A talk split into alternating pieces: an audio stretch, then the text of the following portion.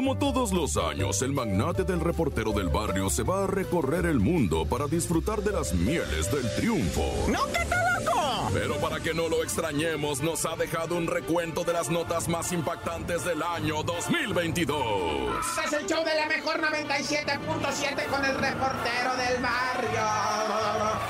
Oye, pues, tirándole con tocho, Pepillo. Fíjate que te tengo una situación ahí de las estas chicas que tienen sus páginas, ¿cómo le llaman esas plataformas, verdad? Donde ellas pueden salir con poquita ropa, nadie les dice nada, al contrario, hasta hay que pagarles, ¿verdad? Para que, pues, o sea, eh, salga uno así, pues, ahora sí que con poca ropa, pues te tienen que pagar, ¿verdad? Y la raza les paga. Ahí está la Janet García, ahí está esta morra guapísima que le congelaron su cuenta a Murán. Ah. No, se llama, también le congelaron una cuenta, dice la morra. Yo ahorita estoy dejando de ganar 200 mil dólares al mes, dice. Nomás por esto que me congelaron el OnlyFans. Bueno, entonces, bueno, ¿de qué vamos a hablar de los... Bueno, pues una morra, ¿verdad? Que estaba, que tiene su página de OnlyFans y le va muy bien, no podemos revelar el nombre, ¿verdad? Pero empezó a recibir amenazas de un individuo de ya así medio horrorosas las amenazas. Entonces dice la morra, ah, sí, ok, no, pues... Uh, Simón, vato, Simón, cálmate, le dice, y que llama la policía esa cibernética. No, y los lángaros de la policía cibernética. Sí, señorita, ya sabes, estamos a su orden, ¿verdad? Que no nos regala una mensualidad.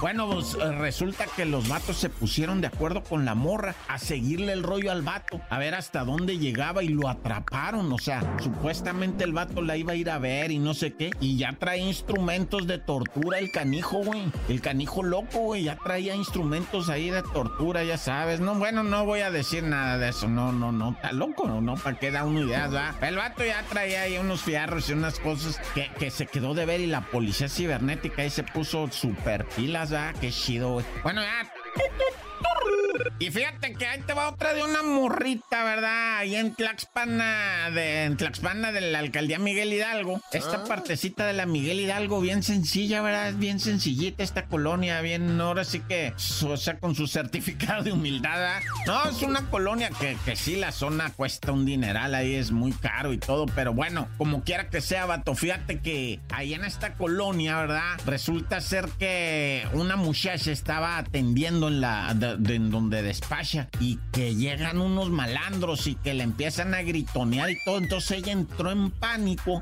y empezó a soltar unos alaridos de pánico, güey. Porque pues se espantó, miró la pistola, el asalto, ella es la despachadora, ¿cómo se dice? Dependienta, ¿no? Y, empezó a friquearse bien Machine. Y el bandido también se paniqueó y que le pega un balazo en su cara a la morrita, güey. Se dieron a la fuga los lángaros, güey. Y pues la morrilla quedó herida de bala, ¿verdad? Hay que ver ahorita este cómo se va a seguir reportando ahí todo el rollo, a ver si va a salir adelante o no, porque pobrecita señorita, ¿verdad? Esa colonia que es la que está cerquita de, allá de, de dónde está cerquita esta de lo que viene siendo la torre de Pemex y todo eso, ¿verdad? Sí, bueno, ya como haya sido, tan tan se acabó corta.